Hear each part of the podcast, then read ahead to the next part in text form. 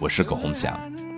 今天我给大家分享的是著名财经评论人士江南愤青的一篇文章，题目叫做《我为什么不创业》。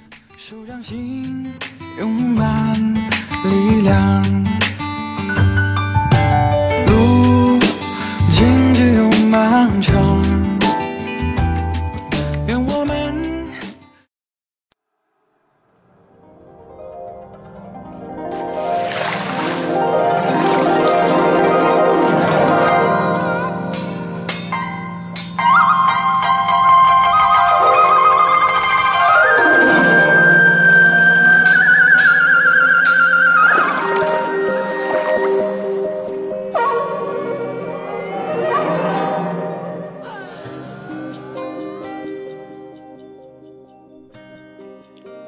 一直很多人跟我说：“愤青，你挺能扯淡的，整天说这个不好那个不好，干嘛不自己去创业？”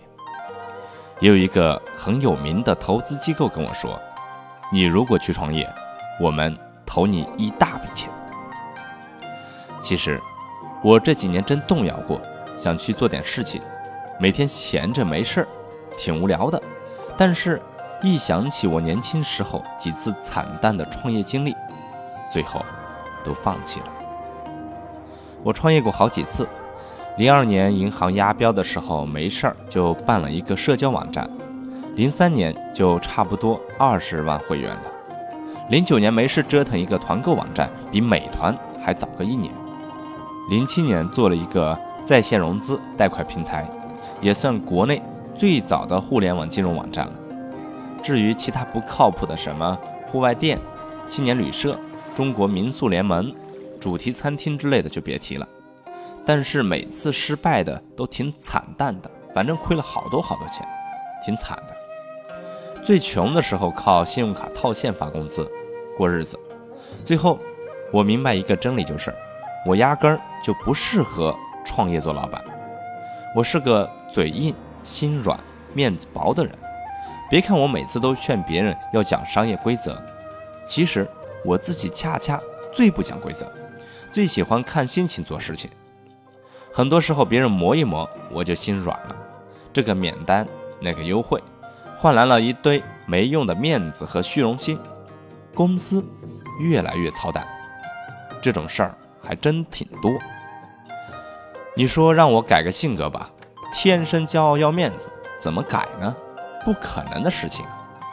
另外，我也承受不了各种压力，稍微有点事情就没日没夜失眠。许多事情还没发生呢，或者我也知道发生概率很低，但是一想到最坏的，可能就浑身冒冷汗，瞎担心，心理素质太差。像我这种人，扔到革命年代，绝对是叛徒的料。别人还没打我，我就什么都招了。这种性格还想着创业当老板，我发现那就是扯淡的事情。世界上很多事情就是这样，你喜欢的东西是因为你只看到了这个东西带来的好处，但是你却看不到拥有这个东西你所需要具备的品质和能力。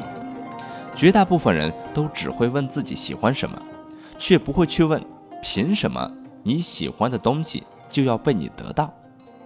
你为得到这样东西准备了什么样的品质？每次有创业者跟我说，我想做什么什么，我都会嘲讽他们：想有个屁用！谁不想当美国总统啊？关键，凭什么是你呢？这几年很多人跟我说羡慕我的生活，每天随便扯淡骂娘都有钱赚，开心不开心，爱去哪里就去哪里。问题是，有几个人？有想过，为了这种他们所羡慕的生活，我的付出是什么呢？我想，一定比绝大部分同龄人付出了更多的努力和辛苦，积累了他们都不具备的各种人情冷暖的经历，当然，也失去了更多的，才会有今天的我的生活。当然，归根结底，我还是想说，今天的生活很大程度上还是我比别人更明白了一件事儿，就是。过跟自己能力品格所匹配的生活，承受不了压力，抹不开面子，无法成为合格的创业者，却又想经历各种创业折腾，怎么办呢？那就成为创业者的好朋友呗。换了个定位，发现作为创业者是劣势的那些性格，作为投资人倒是还挺匹配的。投资人不需要承担太大的压力，反正失败是常态，成功一次就行。创业却不行，必须有好结果。另外，投资人也不需要心狠手辣，处处讲规则，反正差不多就行。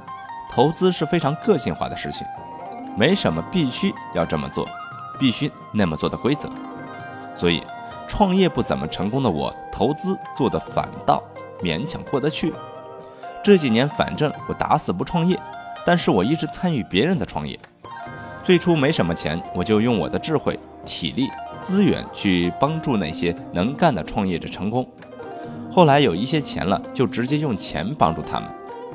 其实，这些何尝不是一种退而求其次的明智做法呢？认清自己的不能干还是容易的，承认自己的不能干挺难的。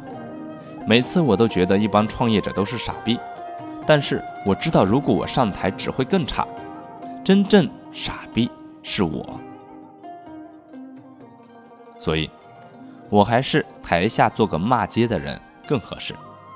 所以，每个人都有自己的位置，决定这个位置的不是你的喜好，而是你的能力边界。我一直跟年轻人说，你们晚上。真正该问自己的不是你喜欢什么，而是你能做什么，然后把你喜欢的事情跟自己的能力匹配起来，要么提升你的能力，要么改变你的喜好。世界不会迁就你，只能你自己适应这个规则。